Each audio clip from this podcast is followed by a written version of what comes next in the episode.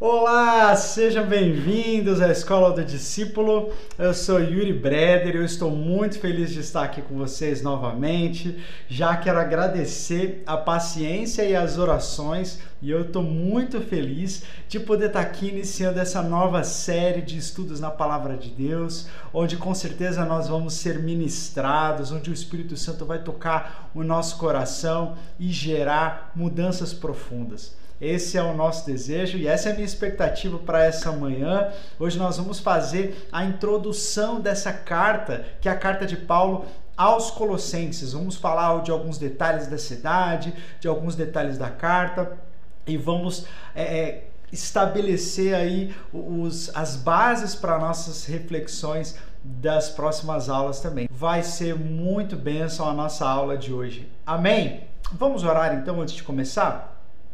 Senhor Jesus, muito obrigado, Pai, por esse tempo precioso que nós temos aqui meditando na tua palavra. Nós oramos, ó Pai, para que cada pessoa seja abençoada onde quer que esteja e que a tua palavra alcance os nossos corações para gerar transformação. E até já pensando no tema dessa série e dessa carta, que o Senhor Jesus possa ocupar em nossa vida o primeiro e único lugar, ó Deus a preeminência, o lugar mais elevado, que o Senhor Jesus Cristo esteja acima de tudo e assim a gente consiga viver a nossa vida agradando ao Senhor. Louvamos ao Senhor, em nome de Jesus. Amém. Amém. Bom, vamos lá então. Vamos falar sobre algumas informações dessa carta. Quem foi o autor dessa carta? O apóstolo Paulo. Nós vemos que ah, existem indícios dessa escrita do apóstolo Paulo e embora vocês que acompanham a gente há mais tempo sabem, embora haja alguns ah, teólogos, estudiosos que questionam essa autoria paulina, nós vemos assim eh, que há bastante razão para a gente se apoiar nessa, é, nessa autoria paulina. Paulo escreveu essa carta quando ele estava preso em Roma, na sua primeira prisão. E essa carta faz parte daquele conjunto que nós já falamos também, chamados, chamado de as cartas da prisão, que é Filipenses, Efésios, Colossenses e Filemão. Né? Essas cartas foram escritas pelo apóstolo Paulo enquanto ele estava em Roma e foram levados por um cara chamado Tíquico. Né? A gente vai falar dele daqui a pouquinho. E essa igreja? Como que é essa igreja da cidade de Colossos, né? a igreja dos Colossenses? Essa igreja ela foi fundada por volta do ano 53 por Epáfras. Né? Algumas pessoas ainda acreditam também que Epáfras e Epafrodito sejam a mesma pessoa. Né? Esse, esse, esse cara era um amigo de Paulo, um discípulo de Paulo, e ele provavelmente era da cidade de Colossos. E aí ele, é, quando Paulo está em Éfeso, a gente vai ver que essa cidade era próxima à cidade de Éfeso, o evangelho se espalha e chega também lá em Colossos. E aí o Epáfras ou Epafrodito, ele foi aquela pessoa que fundou a igreja. Então ela era composta da miscigenação de cultos de mistérios com ritos e veneração a divindades gregas. Era como a cidade de Éfeso, uma cidade muito mística muito espiritualizada, muito dada aos cultos pagãos, né? a adoração de espíritos, a adoração de demônios. E qual que é o propósito de Paulo ao escrever esta carta? Ela é uma carta cristológica. O que é que isso significa? Significa que é uma carta que exalta a Cristo. Ela tem uma teologia sobre Jesus muito forte e ela vem então para corrigir o sincretismo religioso. O que é o sincretismo religioso? É essa mistura de religiões com a fé cristã. É quando a fé cristã começa a adotar elementos de outras crenças e aí começa a desvirtuar o cristianismo porque ela começa a se sincretizar, né? se misturar, se corromper com outras religiões. E era o que estava acontecendo nessa igreja. Os crentes lá ficavam procurando experiências estáticas, experiências místicas, experiências transcendentais, experiências mega espirituais, né? E eles precisavam atentar para a centralidade de Jesus, que é o cabeça da igreja. Então, hoje em dia, nós vemos que isso acontece muito também. As pessoas muitas vezes vão às igrejas esperando mais terem uma experiência, sentir algumas coisas, elas querem ter visão, elas querem talvez falar em outras línguas e elas querem sentir o Espírito Santo, e não há nada de errado com essas coisas. Mas essas coisas, quando elas começam a se elevar e se tornarem mais importantes do que conhecer a Cristo, do que ouvir a voz do Senhor Jesus e obedecer a Ele, essas coisas então podem se tornar ídolos. Ídolos dentro dos próprios cultos cristãos. Né? E aí era isso que estava acontecendo aqui, e essas, eh, os cristãos estavam adotando essas, uh, essas do rio Lico, na parte meridional, na parte média da antiga Frígia, onde hoje é a Turquia. Hoje ela é desabitada, mas ela teve os seus dias de glória nos tempos do Império Grego. Antes do nascimento de Jesus, essa cidade havia sido uma cidade muito importante. Nos tempos do Império Romano, porém, iniciou-se um declínio. Por quê? Porque havia outras cidades, como a cidade de Laodiceia e a cidade de Herápolis, que receberam mais é, investimentos, que eram mais ricas. Então essas cidades foram crescendo em importância e Colossos foi diminuindo. Na época do apóstolo Paulo, em que essa carta foi escrita, essa cidade já era uma cidade insignificante, né? Diferente de Éfeso, que era uma cidade muito importante. Agora olha só que lindo isso, né? Não é porque essa igreja ficava numa cidade entre aspas decadente que não havia palavra de Deus para ela. Não, é? não eram só as cidades como Roma ou Éfeso que, ou Tessalônica, né, cidades importantíssimas, que recebiam cartas da parte de Deus. Não, Deus estava falando com todas as igrejas. Então a gente tem essa cidade que era uma cidade quase sem importância já naquela época, mas é, tendo lá uma igreja que estava crescendo em fé e que recebia a palavra de Deus. Então é assim com a gente. Não importa se você está numa grande metrópole, na capital do seu estado, ou se você está numa cidadezinha do interior, do interior, do interior. É, Deus tem uma palavra para você. Né? A igreja do Senhor Jesus é a mesma em todos os lugares. Então, às vezes a gente vê aqui né, nos comentários alguém falando assim: ah, eu sou de São Paulo, e outra pessoa fala assim: eu sou da cidade tal que fica perto da cidade tal que fica perto da cidade tal. Né? A gente pega pelas referências do que está perto, de tão pequenininha que é a cidade. Mas glória a Deus pela sua cidade. Glória a Deus pela igreja do Senhor Jesus que está no interior e que está na capital, porque o Senhor Jesus, ele é apaixonado pela sua igreja onde quer que ela esteja. E a palavra do Senhor cresce e alcança a todos. Amém. Uh, e aí então, como eu falei, nos dias de Paulo havia uma decadência social e uma decadência também comercial da cidade e mostrava que os tempos de grandeza tinham ficado realmente definitivamente para trás. Quanto à população da cidade, era formada de frígios, de gregos e judeus, então havia bastante miscigenação. E por causa desses muitos povos diferentes, haviam muitas religiões diferentes em contato.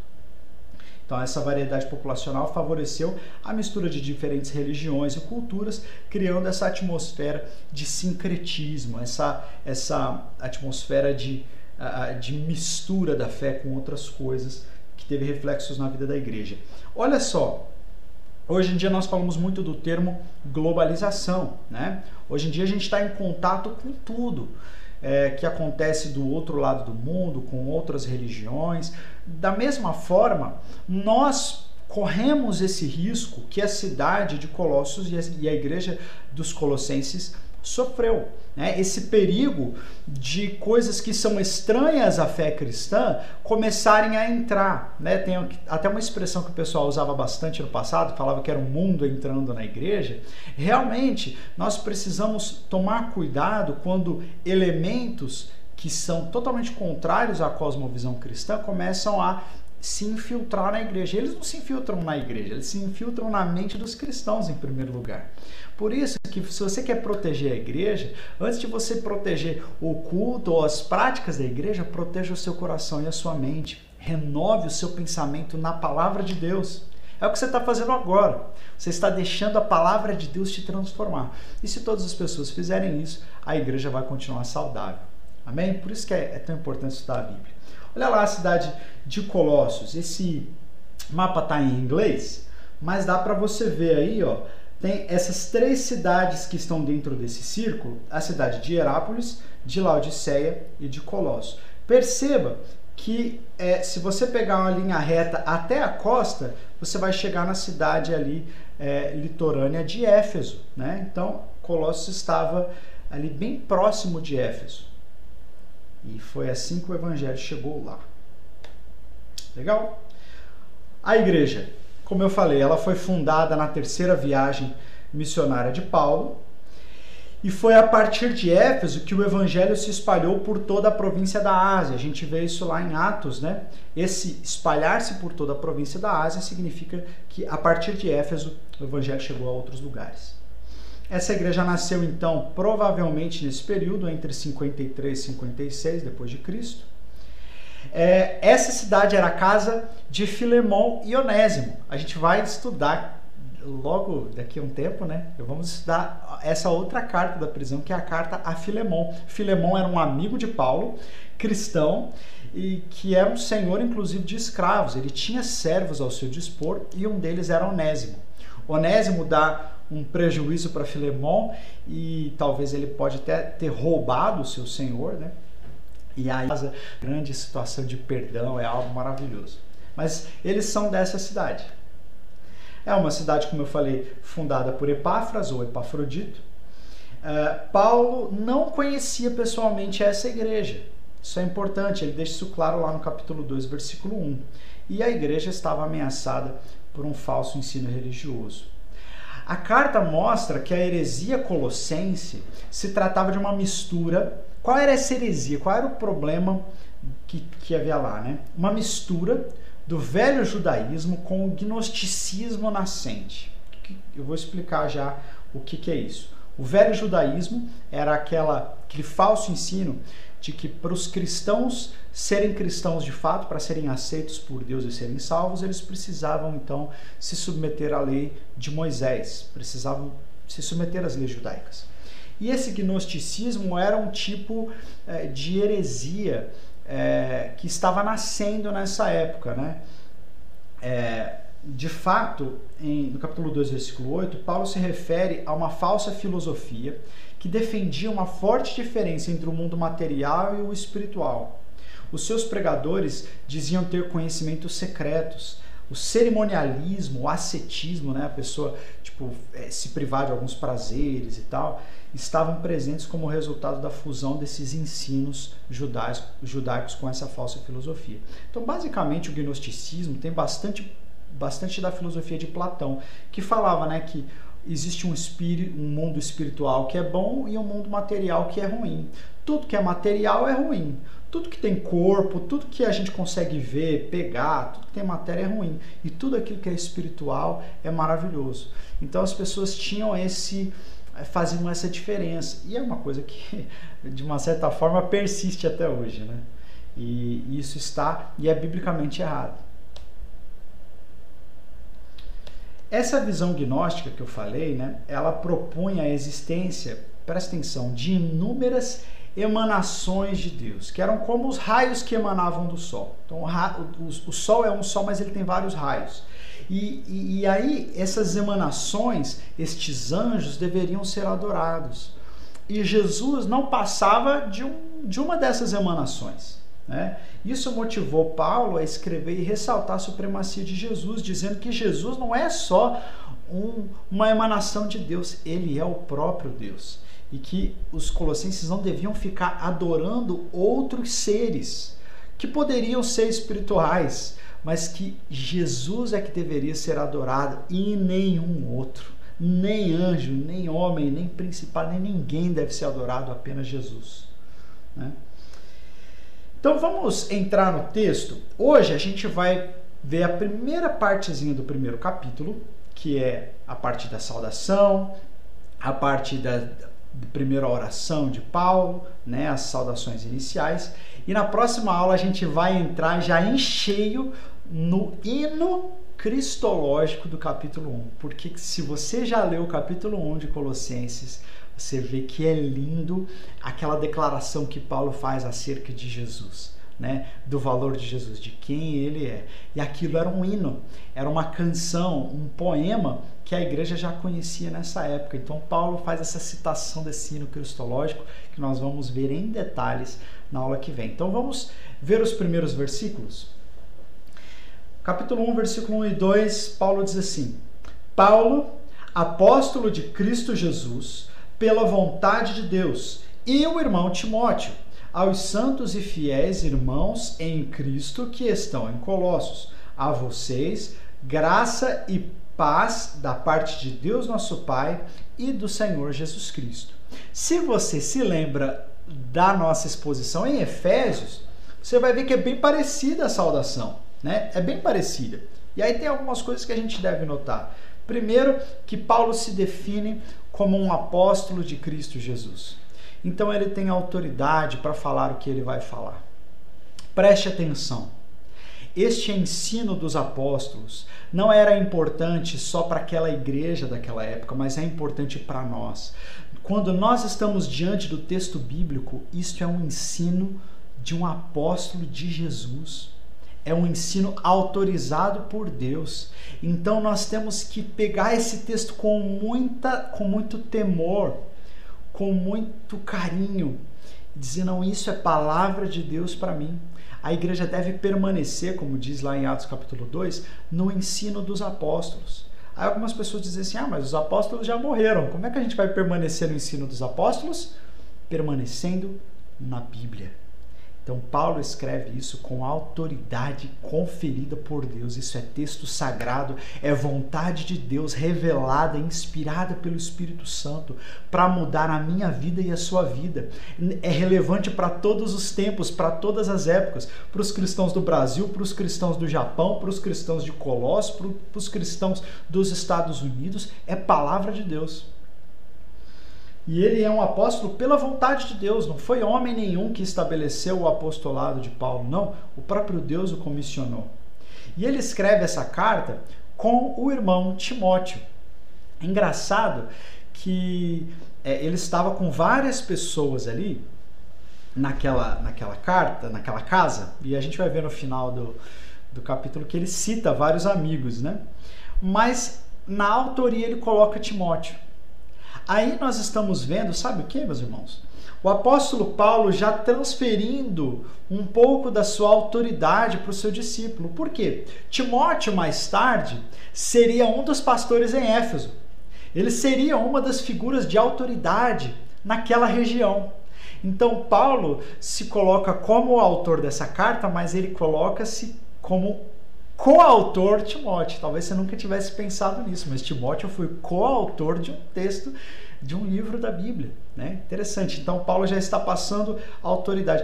Olha como que Paulo não era é, um cara autocentrado, né? Ficava com medo de dar autoridade para as pessoas. Não, ele estava ali é, é, é, levantando um discípulo dele, né? Estava projetando um dos seus discípulos para que ele então depois fosse líder daquele, daquela região mais tarde a vocês graça e paz da parte de Deus nosso Pai e do Senhor Jesus Cristo. A vocês, queridos e queridas da escola do discípulo nessa manhã, a vocês graça e paz da parte de Deus nosso Pai e do nosso Senhor Jesus Cristo. É isso que Deus tem para nós. Deus tem graça e Deus tem paz para nós que estamos em Cristo. Para nós que estamos nos inclinando em direção a Ele pela própria ação do Espírito Santo nós temos graça da parte de Deus e nós temos paz. Talvez nessa manhã o que você precisa ouvir é exatamente isso: que existe graça para você, que existe paz para você. Talvez a sua semana não tenha sido boa, talvez você tenha sido tentado, talvez você tenha até pecado, talvez você tenha errado e está começando esse dia assim, tipo, puxa vida, eu acho que Deus deve estar triste comigo. Eu estou triste comigo, né? Quem dirá Deus? Mas existe graça para você. Essa manhã é uma manhã de graça e de paz. Se você está em Cristo, você tem paz com Deus e o amor do Senhor Jesus está sobre você. É isso que Paulo queria que aqueles cristãos soubessem. Se você está em Cristo, você está debaixo do pacto da graça, do pacto da paz, do pacto do amor. Amém? Isso é lindo demais. E aí ele continua dizendo, agora nos versículos 3 ao versículo 8. Sempre agradecemos a Deus, o Pai do nosso Senhor Jesus Cristo, quando oramos por vocês. Olha só que lindo isso, né? Paulo, apesar de não conhecer aqueles cristãos, Paulo os amava e Paulo orava por eles. Importância da oração. E olha, olha o carinho que Paulo coloca nisso. Ele diz: Nós sempre agradecemos a Deus quando nós oramos por vocês. Lembra o seguinte: que essa igreja era uma igreja que estava cedendo à heresia. Era uma igreja que estava incorrendo em erro. E aí, o líder dessa igreja, o apóstolo, humanamente falando, poderia dizer assim: Olha, sempre que eu lembro de vocês eu fico preocupado. Sempre que eu lembro de vocês eu fico chateado porque vocês estão errando, vocês estão aceitando heresia, vocês estão adorando o anjo. Gente, porque vocês não entendem, mais ou menos como Paulo escreveu a carta de Gálatas, né? Quem foi que enganou vocês? Paulo estava um pouco mais assim, afoito, né? Mas aqui não, ele diz: ainda que vocês estejam passando por essa situação difícil, no meu coração só existe gratidão quando eu me lembro de vocês. Eu agradeço a Deus por vocês. Ainda que haja coisas que vocês precisam melhorar, eu agradeço a Deus por vocês. Então, é, e ele fala, por que, que ele, ele agradece a Deus? Porque temos ouvido falar, olha, de duas coisas, ele diz: da fé que vocês têm em Cristo Jesus e do amor por todos os santos. Se você tiver com a sua Bíblia, e eu te encorajo a estar com a sua Bíblia, com um caderninho para você anotando essas coisas, grifando, circulando palavras, eu quero que você circule aí, ou você grife, essas duas coisas que Paulo diz que eles têm ouvido falar: a fé que tem em Cristo Jesus e o amor por todos os santos. São duas. É, é, já é a integração perfeita entre aquilo que é imaterial e aquilo que é material né, entre o mundo espiritual e o mundo físico. Por quê? Porque eles têm fé em Deus, mas eles têm amor pelas pessoas. Quantas pessoas estão tão preocupadas só na, nessa relação espiritual para com Deus e se esquecem de que a fé, com, a fé em Deus implica também em amor pelas pessoas. E outras pessoas que só pensam nas pessoas aqui e se esquecem de Deus, não é? Então, essa união, ela é a união perfeita. E olha só que Paulo diz: porque nós temos ouvido falar da fé que vocês têm. Presta atenção nessas palavras. Nós ouvimos falar da fé que vocês têm. Você consegue enxergar a fé de uma pessoa? O que, que é a fé? Palavra grega pistes, né? O que, que é essa, essa fé? A fé não é uma coisa interior? A fé não é um sentimento de crença? Como é que Paulo fala que ele tem ouvido falar da fé, se a fé é uma coisa invisível? A fé verdadeira, ela se traduz em obras e ela se traduz em amor para com as pessoas. Então, quando Paulo diz, nós temos ouvido falar da fé que vocês têm, ele está dizendo porque a fé de vocês é uma fé verdadeira, é uma fé viva, é uma fé que não fica no campo do invisível, mas é uma fé que os olhos das pessoas podem ver e nós temos ouvido falar dessa fé que as pessoas estão enxergando em vocês. Quantas igrejas e quantas pessoas têm um excelente discurso teológico, mas não amam as pessoas? Elas têm uma declaração de fé muito correta, mas na prática essa fé não aparece. A fé fica invisível, a fé fica sem obras, a fé fica morta. Né? Então, é, esse, esse início da carta de Paulo já chama a nossa atenção. Que a nossa fé em Deus ela tem que ser visível. Será que as pessoas que moram com você estão vendo a sua fé? Elas estão vendo aquilo que você acredita dizer sobre Deus, aquilo que você acredita sobre a Bíblia. Isso está evidente para elas? Por exemplo, se você acredita, você diz que você acredita na verdade, mas se você é pego na mentira, então a prática está contradizendo a sua fé. Mas se você é só uma pessoa que fala a verdade, a sua fé está sendo visível quando você fala a verdade. A sua fé se torna visível quando você uh, obedece os seus pais. A sua fé se torna visível quando você é honesto, quando você uh, é grato a Deus. Então, tudo isso chama a nossa atenção, que a nossa fé tem que ser visível. E nós temos ouvido da, falar da fé que vocês têm, do amor por todos os santos. E por que é que vocês têm isso? Por causa da esperança que lhes está reservada nos céus, a respeito da qual vocês ouviram por meio da palavra da verdade, o evangelho que chegou até vocês. Então, o que gerou essa transformação no coração dos efésios foi o evangelho. O evangelho tem que gerar mudança. O evangelho, quando a gente realmente entende o evangelho, recebe o evangelho de Jesus Cristo, ele é uma nova proposta de vida. Né? E aí, quando então os colossenses ouviram o evangelho, então eles começaram a ter essa transformação. Isso é verdadeiro para nós também. Ele continua: Por todo o mundo, este evangelho vai frutificando e crescendo, como também ocorre entre vocês. Olha que legal. Então a igreja lá em Colossos estava crescendo. E porque o evangelho é assim. O evangelho ele frutifica e cresce. Isso é outra coisa que me chamou a atenção quando eu estava lendo esse texto. Ele diz que o evangelho vai frutificando e crescendo, é, como ocorre entre vocês, desde o dia em que vocês ouviram e entenderam a graça de Deus em toda a sua verdade. Uma igreja que prega o evangelho, Cristo acima de tudo, preste atenção nisso uma igreja que prega Cristo acima de tudo, que prega o evangelho verdadeiro, a graça de Deus em toda a sua verdade, é uma igreja que frutifica e cresce. Existem igrejas que estão em processo de declínio porque deixaram de pregar o evangelho da graça.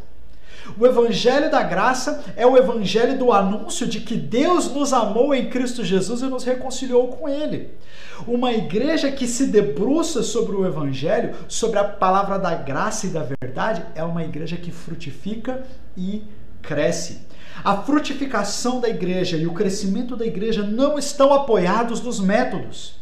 Não são os métodos que farão a igreja frutificar e crescer. Eles podem nos ajudar a organizar, a gerir melhor as ações humanas, mas o que faz o evangelho frutificar e crescer, o que faz uma vida frutificar e crescer no seu conhecimento de Deus, é o evangelho. É essa aceitação, essa colocação de Cristo acima de todas as coisas. Então, desde, desde já do início, a gente percebe que aonde Paulo está querendo chegar, né? Vocês o aprenderam de Epáfras, nosso amado cooperador, fiel ministro de Cristo para conosco, que também nos falou do amor que vocês têm no Espírito. E é aí que nós vemos né, a, a, esse fundador desta igreja. Olha que interessante, não é? Nós temos aqui uma carta que está na Bíblia, é palavra de Deus, mas é uma carta endereçada a uma cidade insignificante, fundada por um cara que não foi apóstolo, não é? Mas estava ali. E hoje é a palavra de Deus para nós. Então, como que Deus usa é, pessoas que são é, levantadas como apóstolos, como o apóstolo Paulo, mas Deus usa também pessoas insignificantes em lugares insignificantes para fazer coisas que parecem insignificantes, mas nada disso é insignificante para Deus. Nem as pessoas, nem os lugares, nem as tarefas. Né? Então, você talvez seja é, tenha o sonho de ser um pregador. Glória a Deus que você tem esse sonho. Mas talvez se Deus não te levantou para ser um pregador, não existe demérito nisso. Se Deus te levantou para ser um diácono na igreja, para ser um, uma, uma pessoa que vai tocar um instrumento, para ser uma pessoa que vai ficar na porta, que vai servir os outros, que vai fazer visita, que vai ser usado na intercessão, não existe demérito. Não existe gente sem importância no reino. Não existe tarefa sem importância no reino. Né? Então aqui nós vemos um homem que não era apóstolo indo a uma cidade que não era a mais famosa de todas, mas recebendo um texto bíblico da palavra de Deus. E aí então, depois de Paulo fazer essa saudação, ele começa a orar. Ele diz: Por essa razão, desde o dia em que o ouvimos, em que ouvimos aquilo que Epáfras falou para nós, ele contou para nós sobre vocês, nós não deixamos de orar por vocês e de pedir. Aí, presta atenção, que vocês sejam, sejam cheios do pleno conhecimento da vontade de Deus, com toda sabedoria e entendimento espiritual e isso para que vocês vivam de maneira digna do Senhor e em tudo possam agradá-lo, frutificando em toda boa obra, crescendo no conhecimento de Deus e sendo fortalecidos com todo o poder, de acordo com a força da sua glória, para que tenham toda a perseverança e paciência com alegria, dando graças ao Pai, que nos tornou dignos de participar da herança dos santos no reino da luz. Esses são os pedidos de oração de Paulo bastante coisa aí, né? Eu separei aqui num outro slide para ficar mais fácil da gente entender. São dois pedidos principais e o segundo pedido se abre em vários outros. O primeiro pedido é que eles fossem cheios do conhecimento da vontade de Deus. Esses cristãos eram cristãos que estavam interessados em conhecer coisas espiritualísticas, conhecer espíritos, conhecer coisas insondáveis, não é? Conhecer coisas místicas. E aí Paulo diz: Não, eu não quero que vocês sejam cheios desses outros conhecimentos. O único conhecimento que importa para vocês, que é um conhecimento que vai dar sabedoria e entendimento espiritual, é o conhecimento da vontade de Deus. Que vocês sejam cheios do conhecimento da vontade de Deus. Então, queridos, essa é a minha oração por vocês e por mim, que nós sejamos cheios do conhecimento da vontade de Deus. A vontade de Deus, às vezes, para as pessoas, ela é uma coisa é, que é bem misteriosa, né? Qual é a vontade de Deus para mim? Qual é a vontade de Deus para mim? Mas Paulo fala: não, eu quero que vocês sejam cheios do conhecimento dessa vontade, que vocês não fiquem alheios ao que Deus deseja sobre vocês. Deus tem planos, Deus tem projetos, Deus tem inspirações, iluminações sobre a sua palavra para derramar sobre você. E esse deve ser o primeiro conhecimento que você tem que buscar. Mais do que o conhecimento espiritualístico, o conhecimento da vontade de Deus. E depois, o outro pedido, para que eles vivam de maneira digna do Senhor. É uma coisa que ele fala lá em Efésios também, né? Mas ele fala aqui. E como é que é essa vida digna do Senhor? É uma vida de frutificação. Então nós temos que orar para que a gente frutifique nos nossos dons, na nossa pregação, que a gente frutifique no nosso trabalho, na igreja ou no nosso trabalho, em qualquer lugar, que a gente dê frutos do caráter de Cristo. Isso é uma, uma, uma vida que agrada a Deus. Uma vida de, de crescimento no conhecimento de Deus, uma vida onde nós somos fortalecidos com todo o poder para que nós podemos ter perseverança com alegria e uma vida de gratidão. Todas essas são características de uma vida digna do Senhor. Né? Então ele faz esses pedidos todos aqui, ele, ele revela esses pedidos. E sempre que eu vejo uma oração de Paulo, eu, eu grifo, né? Eu, eu anoto quais são os pedidos, porque quando eu estou orando, no meu pedido de oração, estou orando por outras pessoas, eu abro os textos bíblicos e eu faço os mesmos pedidos, né? Porque se está na Bíblia é bom, é, é uma fonte segura. E eu oro isso por mim, eu oro pela minha família. Então, quando eu estou orando lá, se eu estou orando pelo Felipe, eu falo, Senhor, que o Felipe seja cheio do conhecimento da tua vontade para a vida dele. Amém, né? Que ele, não, que ele não caminhe no escuro, que ele não caminhe sem perspectiva do que o Senhor deseja, mas que ele tenha pleno conhecimento do que o Senhor quer. Então, fala com ele, Senhor, em nome de Jesus. Eu estou orando por outros discípulos. Eu falo, Senhor, que o fulano possa frutificar em nome de Jesus, que ele dê frutos. Pai, não deixa que ele fique uma pessoa estéril na sua fé, que não dê testemunho, que não cresça. Não, Senhor. Então, esses pedidos de oração, eles são muito úteis para nós no nosso momento com Deus, porque eles guiam a nossa oração. Não é? Então, em vez de você ficar repetindo as mesmas coisas, olha para esses pedidos aqui de Paulo e incorpore-os no seu tempo devocional, que você vai com certeza estar fazendo uma oração que agrada a Deus. Então aqui fala de frutificação, de crescimento, de fortalecimento, de perseverança e gratidão. Né? Esses são os pedidos aí de Paulo. É, e aí, nós então, na aula que vem, vamos entrar diretamente no centro da exposição Cristo acima de tudo, que a gente vai entrar no hino cristológico. Eu já quero indicar para você uma música para você escutar durante a semana. Colossenses 1 do Projeto Sola. Aí o Felipe morreu aqui. Colossenses 1 é o nome da música, a banda chama-se Projeto Sola. Medita nessa música durante a semana, você vai chegar preparado para a aula que vem. Né? É uma música maravilhosa que trata desse texto, Cristo acima de tudo. Deixa eu terminar essa parte dizendo uma coisa. No, no século XVI, século XVII, quando o racionalismo foi se desenvolvendo, teve um cara muito importante chamado René Descartes que disse: penso, logo existo. Né? E por muito tempo, o centro da existência humana era a razão. Então, o ser humano era visto como um ser que pensa.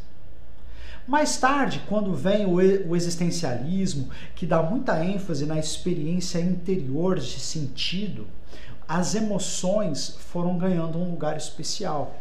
E hoje a gente vê muito isso na nossa cultura. O sentimento é que importa. Né? Então, o centro da existência humana é o sentimento, não é mais a razão. Então, se antes era penso, logo existo, depois se tornou sinto, logo existo. Mas há um outro autor, um autor chamado James Smith, que ele diz que, biblicamente, o centro da existência do homem não é nem a razão e nem o sentimento, mas é a adoração. O ser humano, portanto, ele é, por definição, um ser que adora. Ele é o homo litúrgico, né? Não é o nosso pensamento, não é o nosso sentimento, é a nossa adoração. Por quê? Porque nós fomos feitos para adorar. Nós fomos criados para adorar. Quando nós falamos de colocar Cristo acima de tudo, nós estamos falando em adorarmos aquele que deve ser adorado. Porque se Cristo sai dessa posição, ela não ficará vazia. Esse trono não fica vazio. Se Cristo sai acima de todas as coisas, outra coisa vai ser colocada ali. Aí pode ser a família acima de tudo. Isso pode ser um pecado, colocar a família acima de Deus. A igreja acima de tudo. Isso pode estar errado o trabalho acima de tudo, o dinheiro acima de tudo, meu conforto acima de tudo, meus sentimentos acima de tudo, o meu projeto de vida acima de tudo. Não. Quando nós tiramos Jesus desse lugar, nós nos tornamos adoradores de várias outras coisas. Por quê? Porque o centro do homem é a adoração. É isso que o homem foi criado para ser e fazer, para adorar. Então, falar sobre Cristo acima de tudo significa colocar a pessoa certa no lugar certo. Porque quando Jesus está acima de tudo, todas as coisas ficam nos seus respectivos lugares. O Criador assume o lugar do Criador e as criaturas assumem os lugares das criaturas e das criações. Por exemplo, o Sol ele é o centro do nosso sistema né? O nosso universo, a nossa galáxia, o sistema é solar. Por quê? Porque o Sol está no centro de tudo. E a órbita dos outros planetas é toda referenciada ao Sol. Então o Sol fica parado e os outros planetas vão girando, orbitando em torno do Sol. Jesus é o nosso Sol. Se Jesus estiver no centro, então, todas as coisas, as órbitas dos outros planetas, trabalho, dinheiro, sexo, casamento, uh, conforto, todos esses outros planetas, eles vão girar em torno daquele que é o centro. Mas se o Sol sai do centro do sistema solar, aí bagunça tudo. Né? Se o Sol caísse ou se o Sol desaparecesse, os planetas seriam todos dispersos. Haveria caos no universo porque aquele que é o centro não está mais no centro. Quando Jesus sai da nossa vida, nossa vida, do centro da nossa vida, a nossa vida vira um caos. E é isso que Paulo está tentando chamar a atenção dos colossenses. Cristo tem que estar acima de tudo. Se Cristo não estiver acima de tudo no teu coração, você vai começar a adorar anjo. Você vai começar a adorar pessoas. Você vai começar a se perder em enganos. Você vai começar a se perder em mentiras. Que é o que estava acontecendo com eles aqui. A igreja estava fragilizada por falsos ensinos. E o problema não eram os falsos ensinos em si, porque os falsos ensinos, escute isso, os falsos ensinos sempre existirão. As heresias sempre existirão. Os enganos sempre estarão aí. Até Cristo se manifestar em carne novamente, retornar e nos levar para a glória, nós estaremos sendo circundados por enganos e heresias. Eles não são os problemas em si. Eles se tornam problemas quando a gente perde Jesus. Quando a gente perde Jesus, até aquilo que é bom vira problema, não é? É o casamento, por exemplo. O casamento é maravilhoso, mas perdeu Jesus, o casamento virou um demônio. Então, é, é muito importante, meus irmãos, que vocês, que todos nós, na verdade, né, nesses próximos dias, estejamos repetindo essa oração. Senhor, seja o centro da minha vida. Esteja Deus acima de todas as coisas, acima de tudo. Acima das pessoas, acima dos meus sentimentos, acima do meu esforço, acima da minha religiosidade, acima de tudo, o Senhor e a sua graça acima de tudo teu amor, acima de tudo quem o Senhor é, acima de tudo a obra da cruz, acima de tudo a sua morte, a sua ressurreição, acima de tudo aquilo que o Senhor diz a meu respeito, acima de todas as coisas o Senhor. Se o Senhor estiver acima de tudo, nós estaremos como esses adoradores olhando para aquele que é digno. Não foi o seu pastor que morreu na cruz por você não foi o seu melhor amigo, não foi a sua esposa ou o seu marido, não foi seu filho, não foi nenhuma dessas pessoas que você ama tanto que morreram na cruz por você. Foi Jesus. Não dê a nenhum outro o lugar que é só dele. Pessoas que eu amo demais. Mas para além de todas elas está Cristo, porque só Ele é digno de toda honra de toda glória, de todo louvor e de toda a adoração. Só Ele deve estar acima de tudo. Essa, essa introdução de Paulo na carta já deixa isso, já vai deixando isso claro. Né? E essa é a oração dele pelos cristãos, para que eles tivessem esse conhecimento e essa submissão. E essa é a minha oração para nós, para a escola do discípulo, para cada um que está nos assistindo agora. Imagina a revolução nas famílias e nas cidades quando Cristo estiver acima de tudo. Isso não é um slogan político. Quando eu coloquei esse tema, eu coloquei esse tema na série por entender que é o resumo da mensagem de Colossenses. Mas eu fiquei com muito temor de ser confundido com o slogan político das últimas eleições presidenciais. Porque muitas vezes as pessoas podem dizer que Deus está acima de tudo e de todos, mas essa fé que eles declaram ter, ela não aparece na prática. E se ela não aparece na prática, ela é uma afirmação farisaica, mentirosa. Que Cristo esteja acima de tudo, verdadeiramente. E que essa fé que nós temos em Deus se traduza em amor pelas pessoas, assim como Paulo falou lá no versículo 2 e 3. Amém, gente? É, eu vou pegar algumas perguntinhas aqui, nós já estamos encerrando. Posso sugerir uma campanha? Pode. Não sei se o pessoal está ouvindo, mas você repete, todo ah. mundo vai postar no Twitter, no Instagram, no Face, alguma coisa com a hashtag Cristo acima de tudo. Glória a Deus. Felipe deu uma excelente ideia aqui agora.